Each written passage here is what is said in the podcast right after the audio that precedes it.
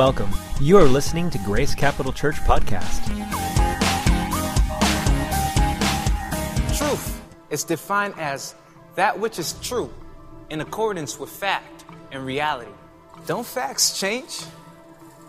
So does that mean that the truth can change? Where do you find truth? Is it in the clouds? Or maybe, maybe it's in media. Is it, is it in government? Because in the world of relativism, what voice does truth have? Or is it lost in opinion, perception, or worldview?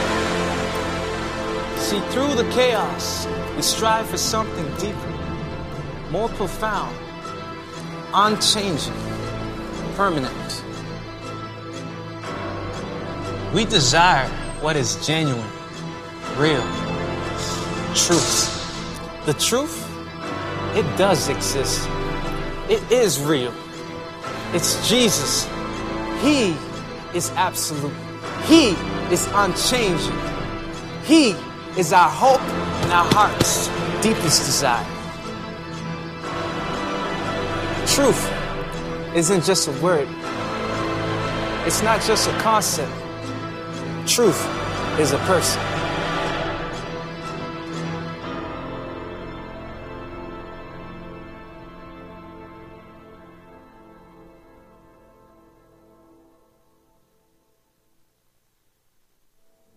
Veritas, meaning truth. It's interesting that the world we live in today is actually, it's kind of strange because people have been trying to find truth. They've been trying to find the solution to this inner thing that they have felt that they can't explain. Something's drawing them to find truth, but as they look for truth in the wrong places, I don't know, whether they're looking for truth in nature, looking for truth in their relationships, in, you know, all these different things that people are trying to pursue, finding satisfaction. And which really is they're trying to find the meaning of life. Problem is, is they're looking in the wrong places. In our world today, that we have so many places to look, we have so many things to preoccupy us, but is there one truth? Is there one absolute truth that we should be looking at? And I think the answer is yes. The problem is we've looked to too many places. So we've really got to come back to this place of going back to, if truth is absolute, where do we find it? And we find it in God's word, which we know, and hopefully you've discovered. But we've got to go through the story of God to understand where this truth is found. We've got to start at the beginning. We've got to go to the end. We've got to understand that God created us to be in a relationship with him. Then we go into this fallen world and who's Satan and this old covenant shedding of blood. It's kind of a gory scene. But what I have come to realize is there is truth to be found. And we need to come to that place of, of receiving that truth. And we can't just stop in the beginning or the Old Testament. And then we got to journey to Jesus. And then we got to understand what he's done for us and how he went to the cross, what all that means.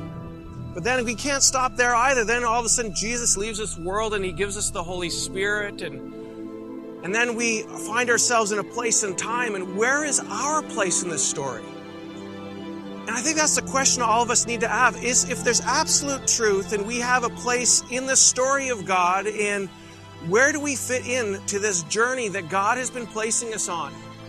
Again, we can't just stop with the Holy Spirit. We've got to then also go to the end, the very end of the book, which is talking about Jesus' return in a new kingdom, in a new world, this new Jerusalem. Many times we preach through the Bible on just little segments of it, but this journey that we're going to take you on, on this series called Veritas, Truth, we're going to look at the theme of God. We're going to say from the beginning to the end and everywhere in between, what is God doing and how has human beings fit in the middle of it? And we're going to explore truth together. I'm asking one thing from us, to be faithful week after week, to be a part of this series. You do not want to miss even one Sunday, because we're going to dive into subjects we've never gone to before, and we're going to discover something together that's going to be magnificent. What we're going to discover is we're going to discover truth. We're going to discover Veritas. Join us for this amazing journey going through this series of understanding God's story, His truth, the absolute truth, as found in the Word of God.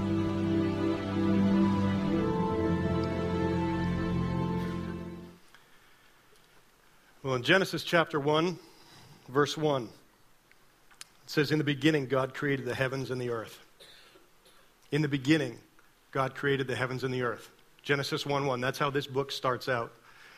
If you go to John chapter one, beginning with verse one, it says, "In the beginning was the Word, and the Word was with God, and the Word was God.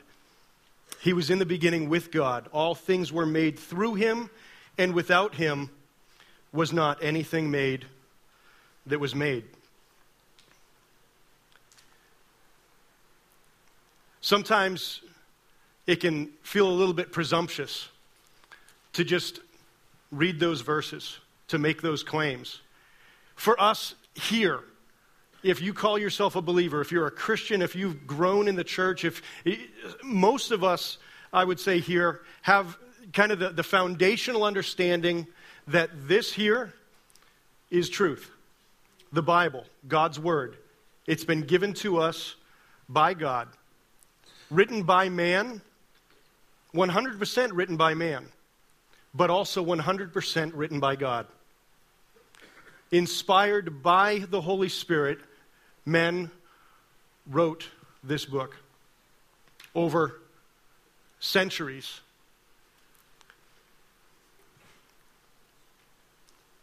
Kings, shepherds, tax collectors, fishermen, prophets. Their words were put down in this book. And we understand it as truth.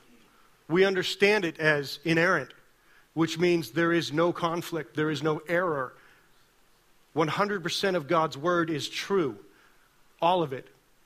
And it can stand on its own. It doesn't need anything else to back it up or support it or help it along.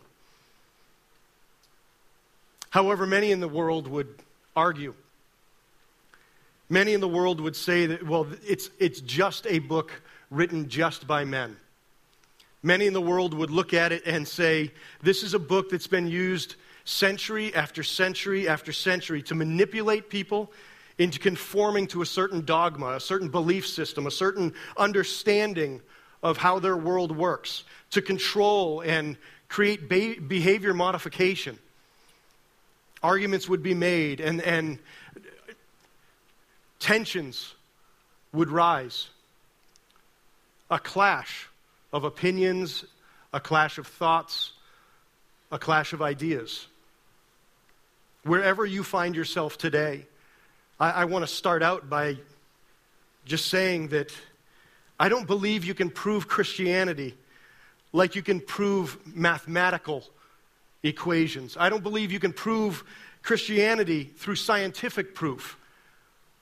I, I believe that, yes, evidence is important to, to support our beliefs, to support our understanding, to support our faith. And that's the key word, because faith is required to believe any of this and all of this. Evidence is important, but a step of faith based on historical evidence. And we can look at historical evidence. We can look at facts. We can look at historical truth and documentation that has gone throughout the ages. Historical evidence of a man named Jesus who walked the earth. Historical evidence of a man named Jesus who taught different things, who, who gave a different way to live and made some very bold statements, revolutionary statements. We can look at the historical evidence of a man named Jesus who walked the earth and said these things. We can look at the historical evidence of a man named Jesus who died. It's been documented, not just within Scripture, not just within religious historians, but worldly historians. It's been documented. It's also been documented of His resurrection. Hundreds of eyewitness accounts of Jesus being seen even after dying and being gone, being away from us for three days. There's, there's historical evidence that shows who Jesus is. If we can look at this historical evidence and understand that Jesus is truth, then we have to come to the conclusion that God is truth. And if we come to the conclusion that God is truth, then this book, every word written, is truth. Bottom line. This is our baseline. This is our foundation. Before we look at Genesis, before we look at the beginning, before we look at creation, before we look at anything, we understand that the Bible is true. There's a thing called textual criticism. Textual criticism helps you understand, helps you know what the original writers meant. When you look through Scripture, it, it, it's used, textual criticism is used to determine the accuracy of a copied manuscript. Year after year, century after century, this book has been handed down, age after age after age. Transcripts that have been passed through history, and they, they look at the, the, the, the highest volume of the earliest texts and, and their parallels to each other. The greater the textual reliability, the less chance that transcripts' content has been changed over time. Multiple copies can be grouped together into text types with, with some judged closer to the hypothetical original than others. Differences often extend between minor variations, and, and they may involve, for instance, interpolation of material central to issues of historicity and doctrine, such as in the ending of Mark sixteen.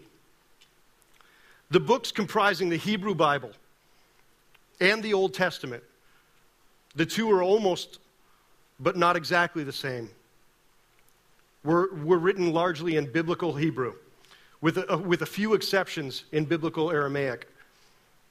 Today it exists in several traditions, including the Masoretic text, the Septuagint, the forty-seven books, which is a Greek translation, which is widely used in the period from the third B C to roughly fifth century A D, and still regarded as authoritative by the Orthodox Christian churches. The Samaritan Torah, the Westminster, containing the thirty-nine modern books and others. Variations between these traditions are useful for reconstructing the most likely original text and for tracing the intellectual histories of various Jewish and Christian communities. The very oldest fragment resembling part of the text of the Hebrew Bible so far discovered in a small silver, silver amulet dating back approximately six hundred B C and containing a version of the priestly blessing, blessing, may God make his face to shine upon you.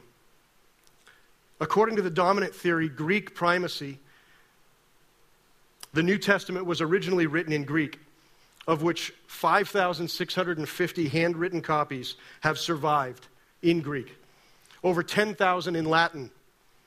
When other languages are included, the total of ancient copies approaches about twenty-five thousand. The next ancient text to come close to rivaling that number is Homer's Iliad,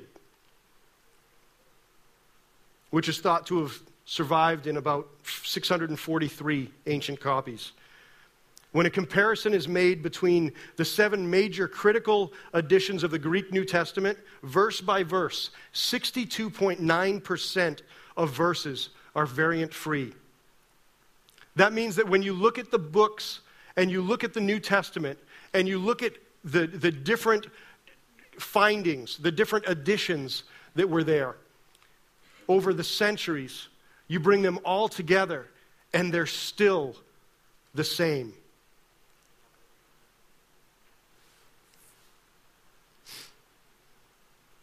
The Council of Rome in three eighty-two, under the authority of Pope Damasus the First, issued a canon, and his decision to commission the Latin Vulgate edition of the Bible in three eighty-three was instrumental in the fixation of the canon in the West. We can understand through textual criticism that this book is true, that this book is accurate, that this book was not added to. Matter of fact, this book actually speaks to a warning, speaks to a danger in adding to Scripture. Don't speak for God. He'll take you out.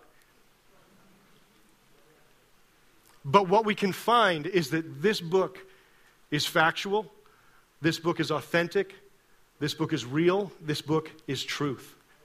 This is our foundation for all that we believe. And yet the debate rages on and on and on. The arguments, the war on religion, and I'll say, let the war on religion go on, because I know the end. We know the end. Let, let the war, let the debate go on. But let us, and I say this time and time again, quoting Scripture, let us always be prepared to give reason for the hope that lies within us with gentleness and love. There will be debates, there will be wars, there will be conflict and tension, all based upon a belief system. But let us be able to define and give great understanding to others with gentleness and love, not with harsh arguments, not with insults. I think we've got a history of doing that very poorly, and that should stop. The truth is, no matter what fact you hear, no matter what discovery further proves the existence of God, there will always be an opposing side chipping away at the truth of God.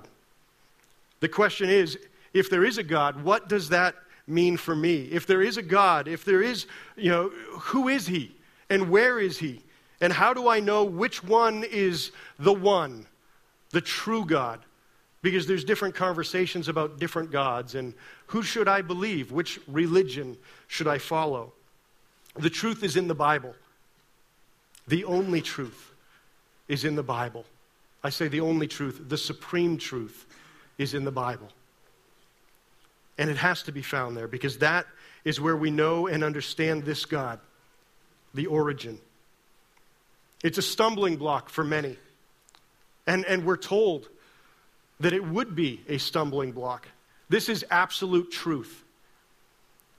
And for so many, there's no such thing as absolute truth. There's all kinds of gray areas.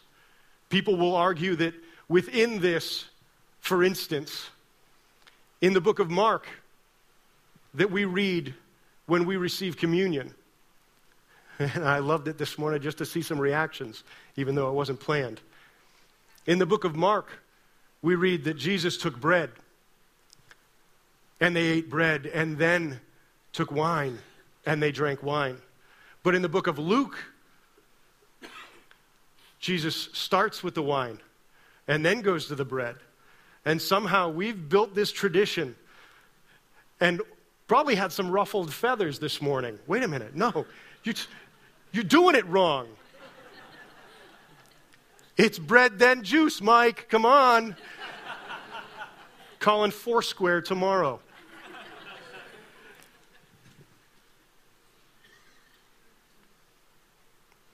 This book is a stumbling block for many. Isaiah chapter eight, verse fourteen. We have it on the screen.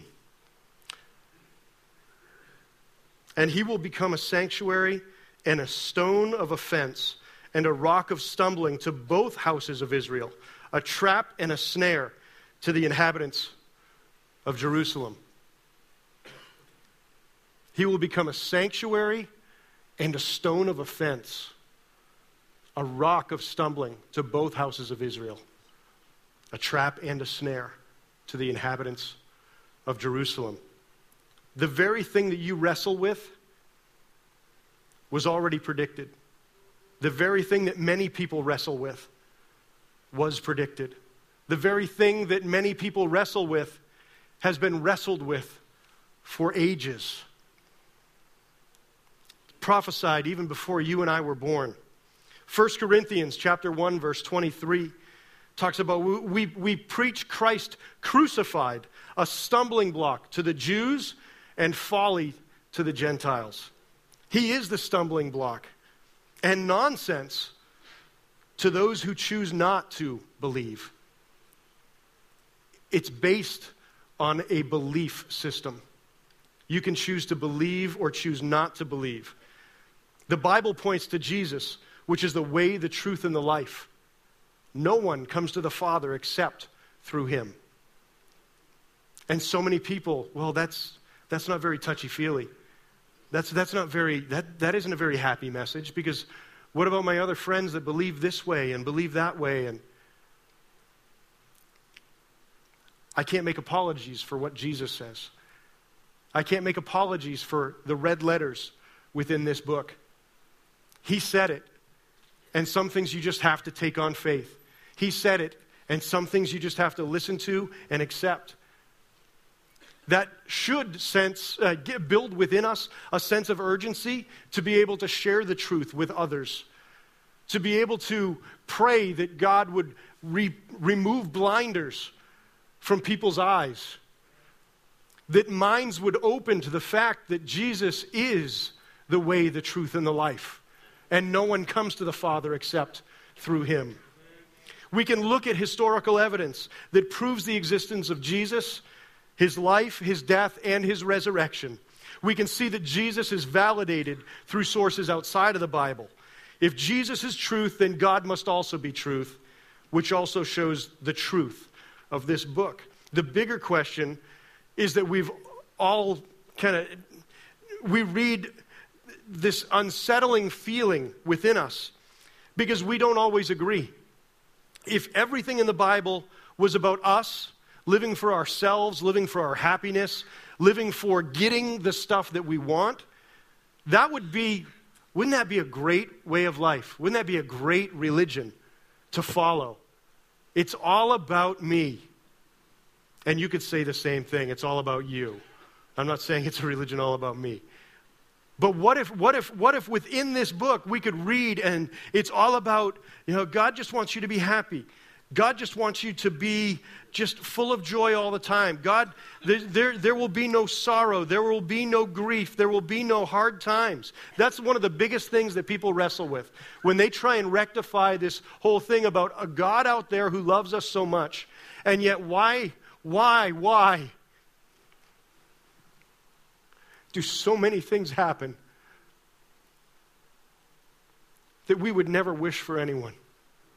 Why do people die without reason?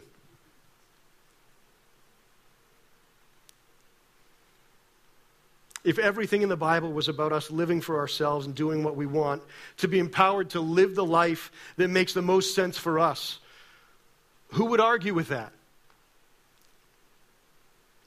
That's a large part of why I believe in the God of the Bible, because it's something no man could think up.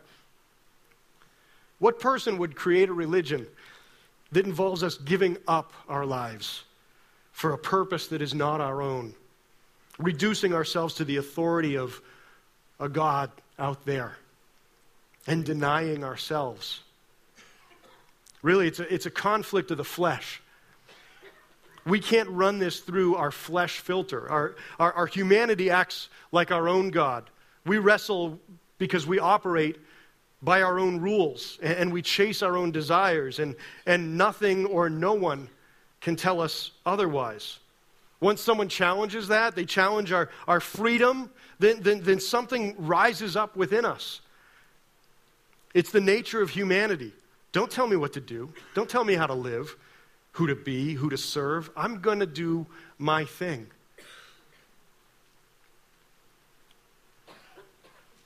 In Romans chapter eight,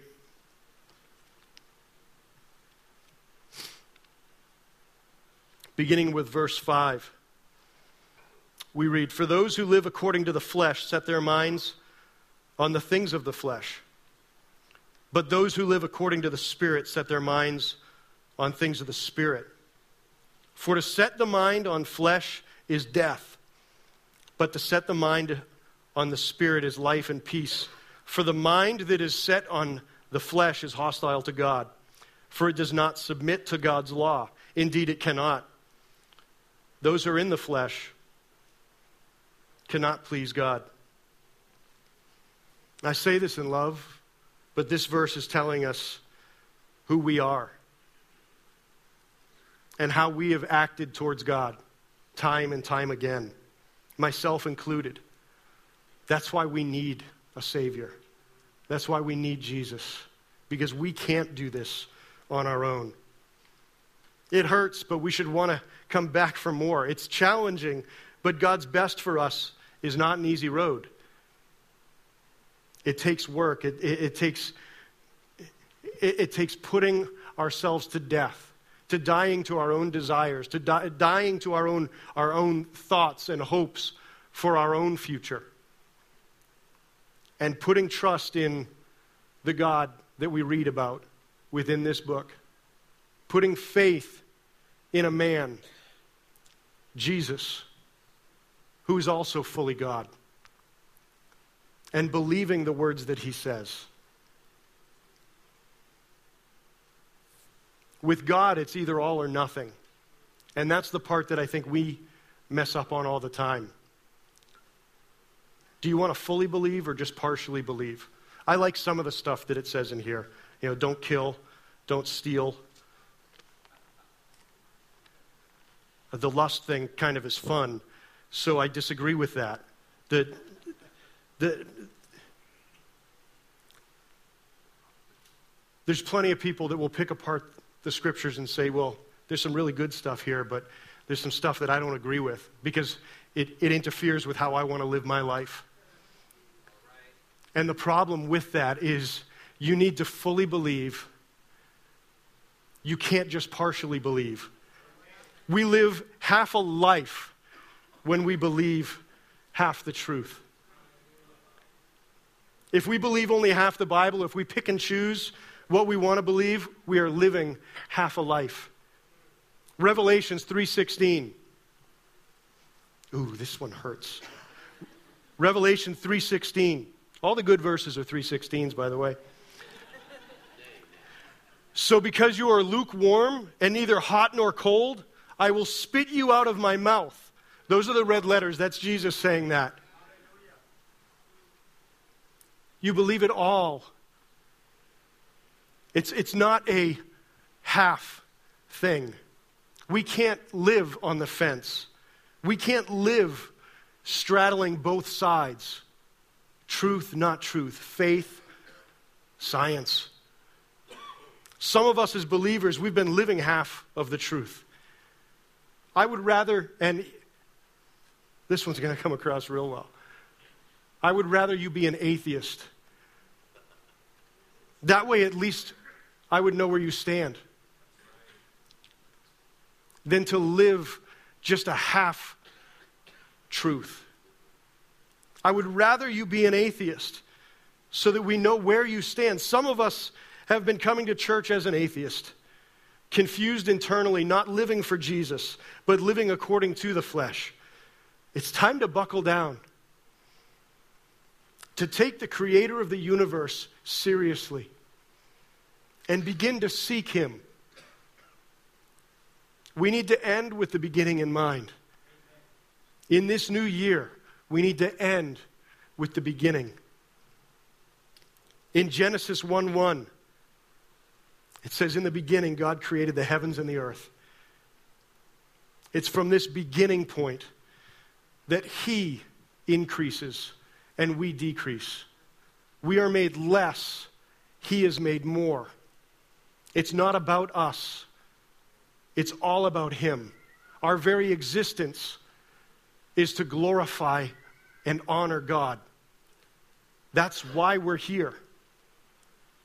Beyond that, it's to help others come into relationship with God so that they can glorify and honor God.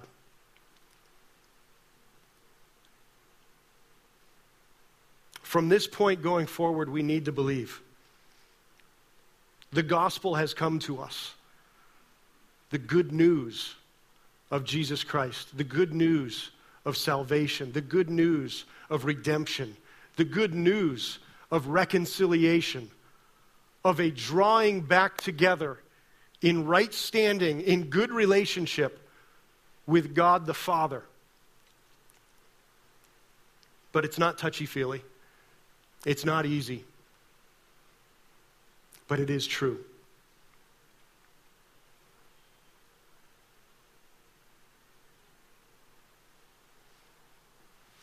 Over the next eight or nine weeks, now that we have this baseline set, the Bible, God's Word, is truth. We will begin right at the beginning with creation. We'll talk about the creation of the earth, the creation of man, creation of woman. We'll talk about God's desire to be in relationship, to walk and talk in the cool of the evening in the Garden of Eden. We'll talk about Satan, our enemy, the deceiver, and the fact that he did deceive. And because of that deception, sin entered the world. And because of that sin that entered the world, God wanting to make things still to a point where, hey, you can be holy and we can be together still. See, God is holy. And because he's holy, he can't be with unholy. He can't be with foul, filthy sin. There was a separation when sin entered the world. And because of that, God so desperately desired, I want, I want you. I want you. And he made a covenant. And he established a system of atonement. And somehow, because we're foolish humans, we messed that up too. And so we'll look at the new covenant. We'll look at Jesus, the final plan of redemption for all mankind. From Jesus, we will then go into what that life looked like, the life of Jesus. We'll talk about Jesus. We'll talk about Jesus leaving us because he had to, so that the Helper, the Comforter, the Holy Spirit would come. We'll talk about the empowerment and the filling of the Holy Spirit. From there, we'll go on to the life that we're supposed to live. Over the next eight or nine weeks, and Pastor Mark said it on the video, but I want to challenge you for the pa- for the next eight or nine weeks, please, you made it here through whatever you made it through today. Don't let other things hold you back from coming. Please come. But I want to I want to encourage you one more step. It's not just about you attending. This being a very foundational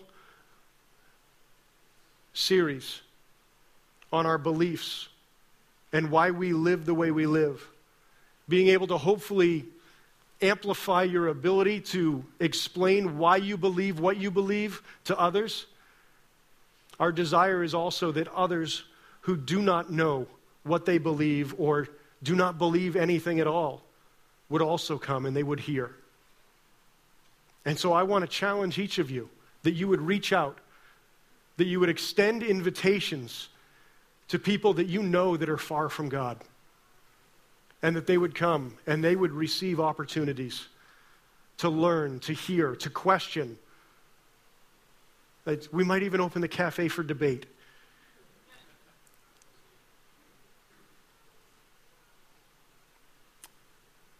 The life that we live, the relationship that we have with God is far too important to not live wholeheartedly, to not live authentically, and to not live contagiously. Father, I pray for each person here. Lord, I thank you for the truth of you. I thank you for the truth of Jesus. I thank you for the truth of your word. And God, I thank you that because we have a relationship with you, we have a hope for our future. I pray for each person here, Lord, those that who those who know you and those who may not know you yet. I say yet. God, that each of us would grow closer to you as we do our own investigation, as we do our own reading, as we do our own seeking. God, I thank you that you promise us that when we seek, we will find. And God, I pray for each person who is seeking right now. I pray that they would meet with you. I pray that they would find you. I pray that they, God, that they would open their lives to you. In Jesus' name, amen. The other bit of homework I want to give you, Genesis chapter one and John chapter one. This week, it's just two chapters. You got six days. Please read Genesis one and John chapter one so that we have a starting point for next week. God bless you guys. We do have elders available for prayer at the front. We'd love to pray for you for any needs that you may have, any questions you may have. We'd love to talk with you. Drive safe on the way home. Love you guys.